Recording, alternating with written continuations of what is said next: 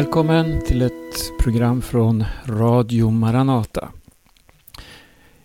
Jag heter Berno Vidén och vi har under flera program talat om tabernaklet, eller Guds boning. Och vi är nu inne på del 10. Och vi ska inleda direkt med att läsa ur Andra Mosebok kapitel 30 de eh, tio första verserna. Vi befinner oss här nu i det heliga, alltså det utrymme i tabernaklet där ljusstaken fanns, där bordet med skådebröden fanns, och det talade vi om i förra programmet.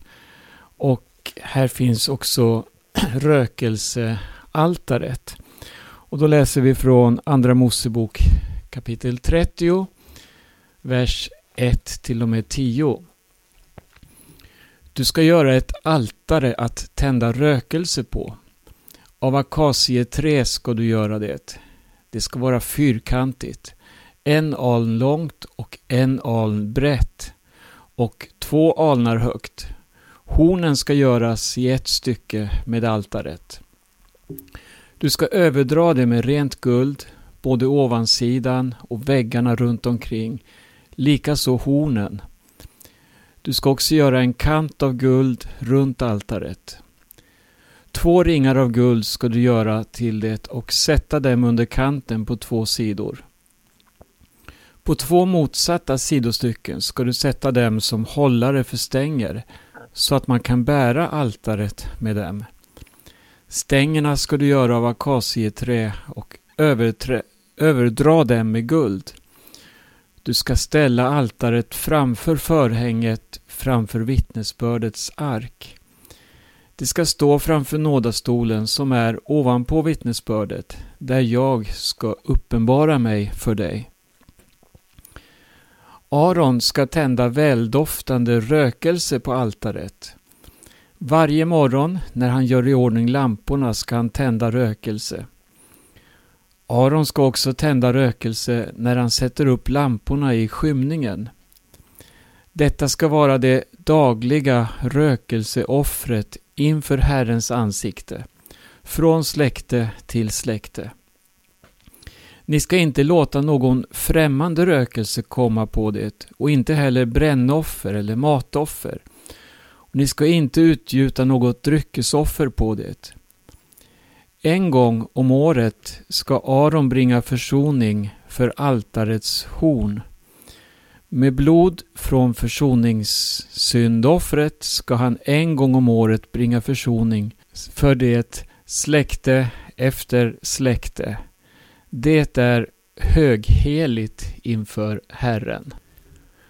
Det vi läser om här, det är ju då den tredje möbeln, om vi får kalla det så, i det heliga.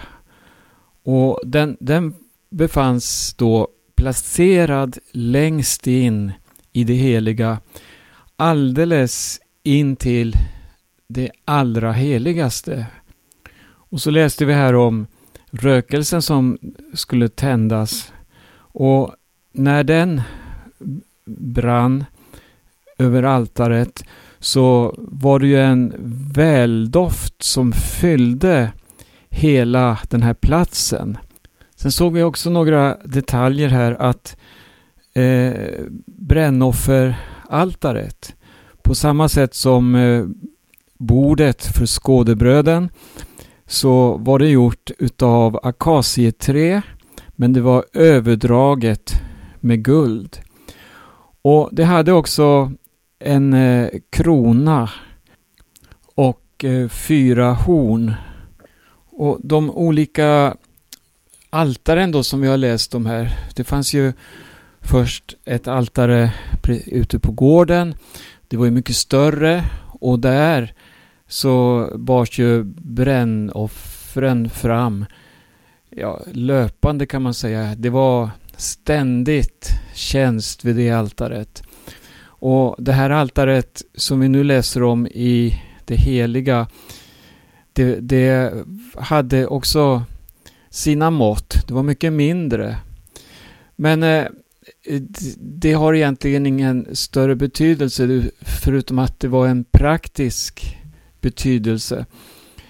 Och inget av de här altran, ingen av dessa möbler vi läser om här var ju av mindre betydelse än de andra så att säga. Alla fyllde en avsikt i uppbyggnaden av hela tabernaklet. Och det är precis som det är med Guds församling. Alla har inte samma funktion, men inför Gud så är det ju som vi Eh, gör tjänsten. Vi tjänar honom, vi lever för honom. Och jag skulle vilja läsa här i första Korinthierbrevet för att belysa just den här biten. Det tolfte kapitlet från artonde versen. Och här läser vi då om eh, kroppen, en bild som aposteln Paulus använder för att belysa de andliga gåvorna.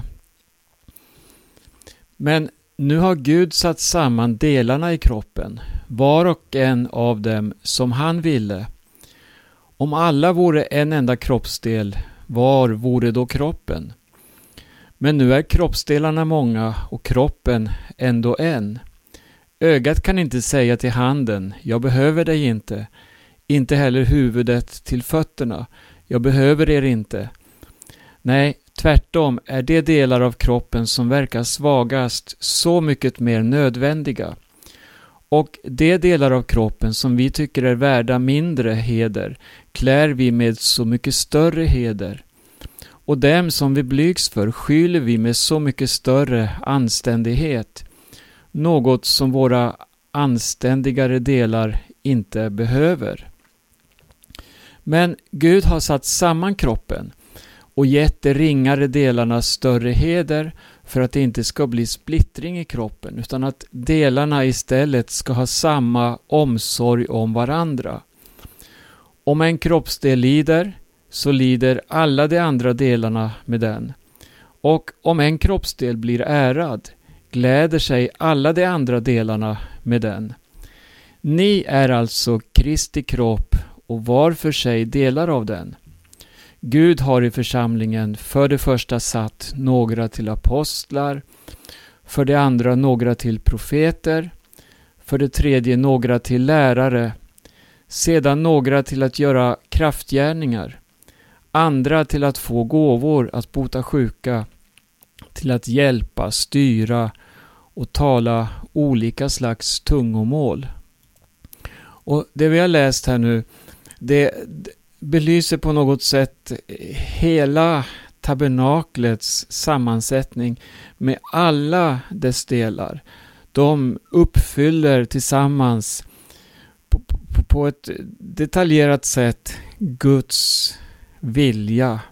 Gud vill bo ibland sitt folk. Gud vill bli ärad mitt ibland sitt folk. Och här ser vi eh, alla steg som Gud har vidtagit, vilka åtgärder som han har, han har eh, ja, tagit och, och just för att kunna förverkliga detta, att bo ibland ett syndigt släkte.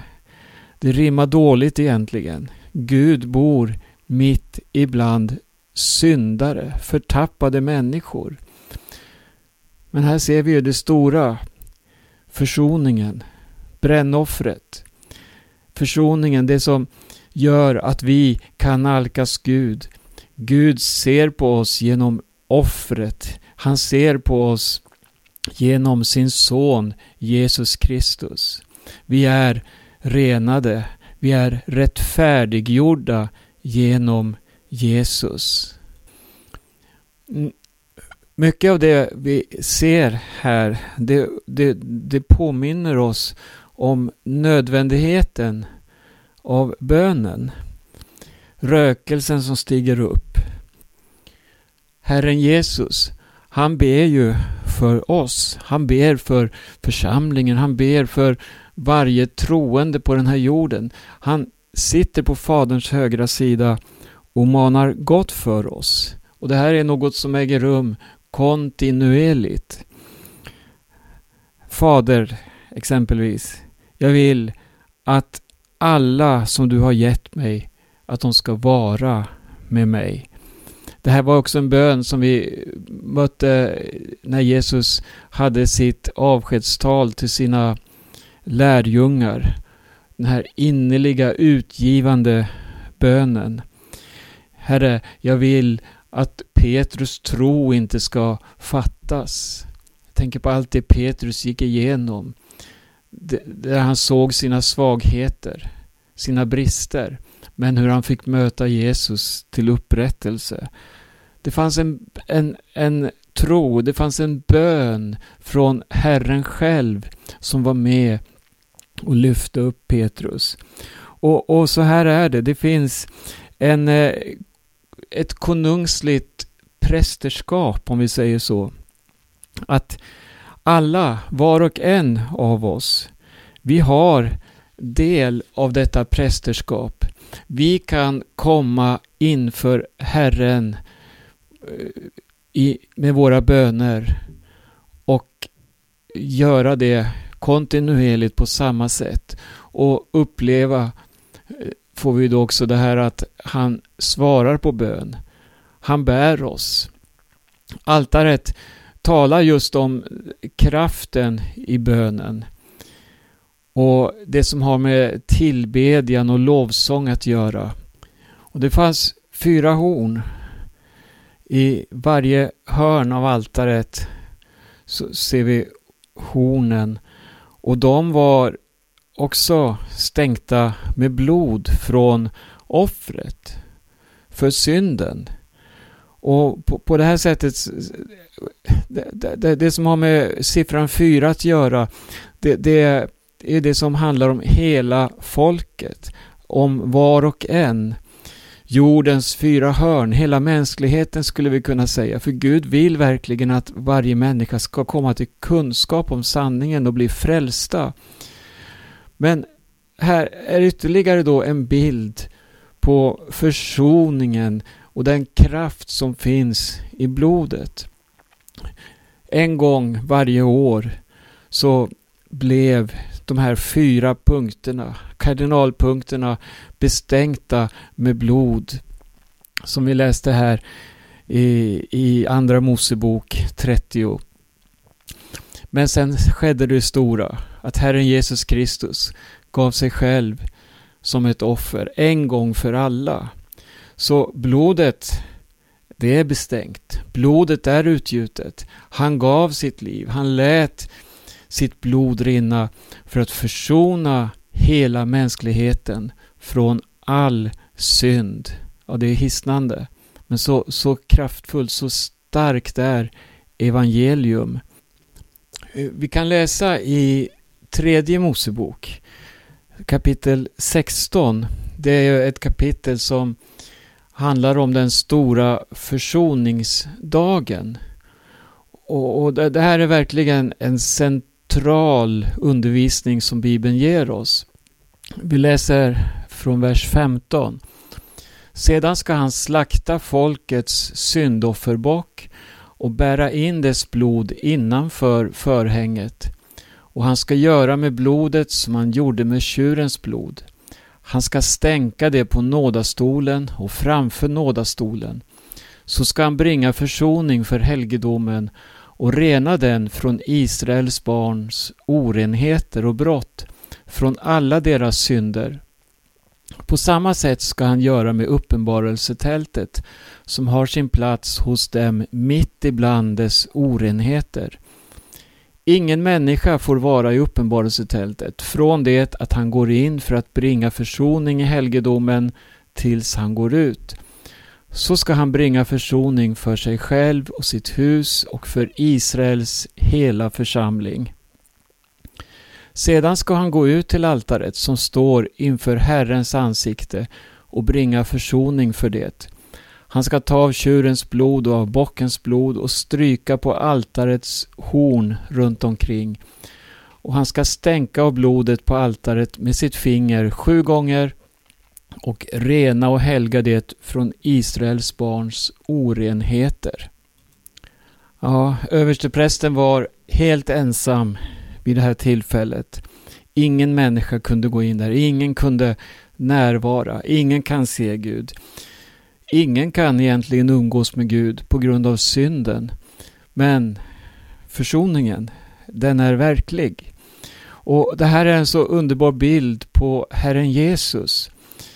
Eh, jag tänker när han eh, befann sig i örtagården den här sena kvällen och utkämpade en kamp där hans blod, förlåt, hans svett blev till blod. Och eh, hans lärjungar, de kunde ju inte hålla ut en timme ens för att bedja tillsammans med honom. Han var helt utlämnad, helt ensam i den här kampen. Även när han gick ut mot Golgata så var han övergiven. Han fick ensam bära sitt kors. Inte ens änglarna kunde hjälpa honom. Och vi kan läsa om hur hans egen far, alltså Gud, Fadern, tog avstånd från honom. Herre min Gud, varför har du övergivit mig? ropade han. När dagsljuset, det, det, det gav eh, vika. Ett mörker uppstod och det var verkligen ett mörkt ögonblick. Men vad var det som hände? Jo, det var just det här att befrielsens ögonblick var inne. Då Herren Jesus i sig själv skulle försona hela mänskligheten befria hela mänskligheten från synden. Han blev gjord till synd kan vi läsa. Han gav sig själv frivilligt och bar alltså hela världens synd i sin kropp. Det, det, det här är oerhört. Herren Jesus han uppfyllde verkligen allt då han försonade oss med Gud då han bar all vår synd i sin kropp. Nu så är det överlämnat åt oss, åt människan, att närma sig altaret för att få sina synder förlåtna. Ja, Kristus han har verkligen förberett vägen. Det finns saker som bara han kan göra och det är det som är det viktigaste. Men han manar oss, han kallar på oss och säger kom. Och här får vi inbjuda varandra in till detta altare där vi får bära fram vår synd och få uppleva att Kristi försoning är verkligen tillräckligt. Jag blygs inte för evangelium, skrev Paulus till eh, romarna i första kapitlet. Det här. Jag blygs inte för det är en Guds kraft till frälsning. Och hör, för var och en som tror. Vi, kan läsa här också Hebreerbrevet 4. Eh, vi talar ju om översteprästen här och nu ska vi läsa om den fullkomlige översteprästen. Den fjortonde versen. När vi nu har en så stor överstepräst som har stigit upp genom himlarna, Jesus, Guds son, låt oss då hålla fast vid vår bekännelse. Vi har inte en överstepräst som inte kan ha medlidande med våra svagheter, utan en som har varit frestad i allt, liksom vi, fast utan synd. Låt oss därför frimodigt gå fram till nådens tron för att få barmhärtighet och finna nåd till hjälp i rätt tid. Än en gång, han blev gjord till synd för oss. På försoningsdagen, då dör han för mänsklighetens synder genom att han blir gjord till synd. Sen i det heliga, där så blir Jesus då den som går in i förbön för oss. För att han är den som är utan synd. Han är den som kan bära fram våra böner inför Fadern, inför tronen. Sen den, eh, det allra heligaste. Där kan vi läsa om hur blodet bärs fram ända inför Gud, alltså ända in till Guds tron. Och det är Jesus som gör detta, då han träder in i det allra heligaste. Ja, vi närmar oss denna plats i tabernaklet som uppenbarar så oerhört mycket för oss. Det som är det mest centrala för hela världen, för hela mänskligheten. Nämligen den plats där, där Jesus bar fram sitt blod för att försona hela mänskligheten. Det finns ingen människa som kan vara förebedjare för en annan. Jo, det finns. Men inte i sig själv. Vi är syndare allihopa. Vi är fördömda, men vi har blivit försonade. Och tänk på det när vi beder. Så beder vi för varandra, med varandra, men vi gör det i Jesu namn. I hans namn är det som vi kan komma inför Fadern. I hans namn är det vi kan få uppleva all denna befrielse, denna nya skapelse som vi är i Herren Jesus Kristus. Paulus skriver så här till Timoteus att det finns en enda Gud och en enda medlare mellan Gud och människan. Människan Jesus Kristus. Innan vi tar oss in då och ser på det allra heligaste så fanns det ett förhänge som eh, skilde de båda utrymmena åt, alltså det heliga och det allra heligaste i tabernaklet. Och det här är symboliskt sett då det som skiljer människan från Gud. På grund av synden så kan ingen människa gå in bakom den förlåten. Ingen kan träda in i det allra heligaste. Och vi läser i Andra Mosebok kapitel 26 om eh, det här förhänget. Vi läser från vers 31 till 35. Du ska göra ett förhänge av mörkblått, purpurrött och karmosinrött garn och tvinnat fint lingarn. Det ska göras i konstvävnad med keruber på. Du ska hänga upp det på fyra stolpar av akacieträ. Stolparna ska vara överdragna med guld och ha krokar av guld och det ska stå på fyra fotstycken av silver. Du ska hänga upp förhänget i hakarna och föra dit vittnesbördets ark och ställa den innanför förhänget. Förhänget ska för er skilja det heliga från det allra heligaste. Och du ska sätta nådastolen på vittnesbördets ark inne i det allra heligaste. Bordet ska du ställa utanför förhänget på tabernaklets norra sida och ljusstaken mitt emot bordet på tabernaklets södra sida. Det här förhänget, det är ju en av de saker som Nya Testamentet berättar om ifrån tabernaklet. Och det handlar om Jesus, när Jesus dog på Golgata. Då står det om det här, den här förlåten, att den rämnade uppifrån och ner. Och det här talar ju på ett så tydligt och överbevisande sätt om att nu finns det är en öppen och fri väg in i det allra heligaste genom att Gud gav sitt liv för oss. Genom att han har försonat oss genom sin död. Och så här skriver Matteus om det här förhänget. Det var ju ett tio meter högt draperi som skärmade av det allra heligaste.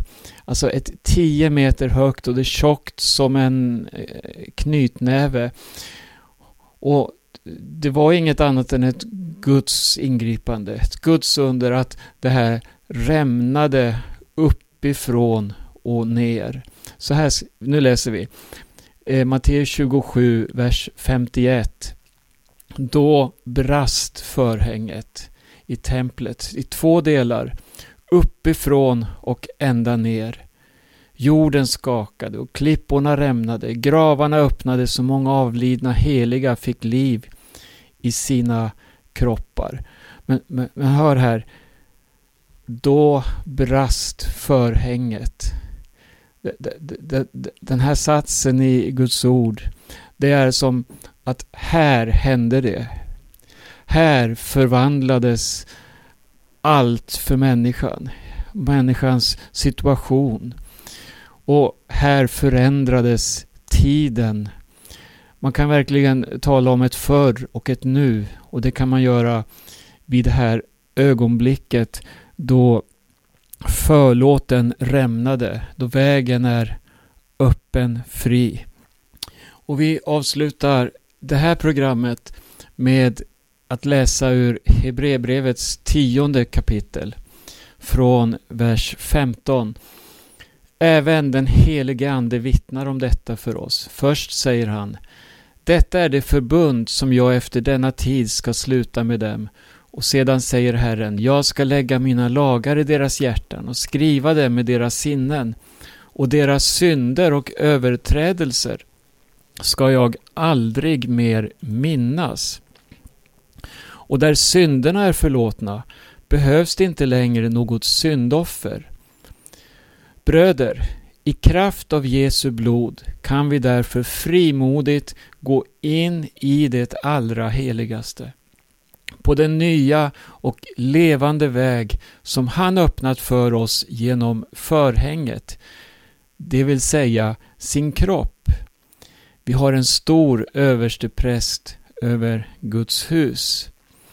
Eh, hör, här talas det om förhänget, att vi nu med frimodighet kan gå in genom det här förhänget.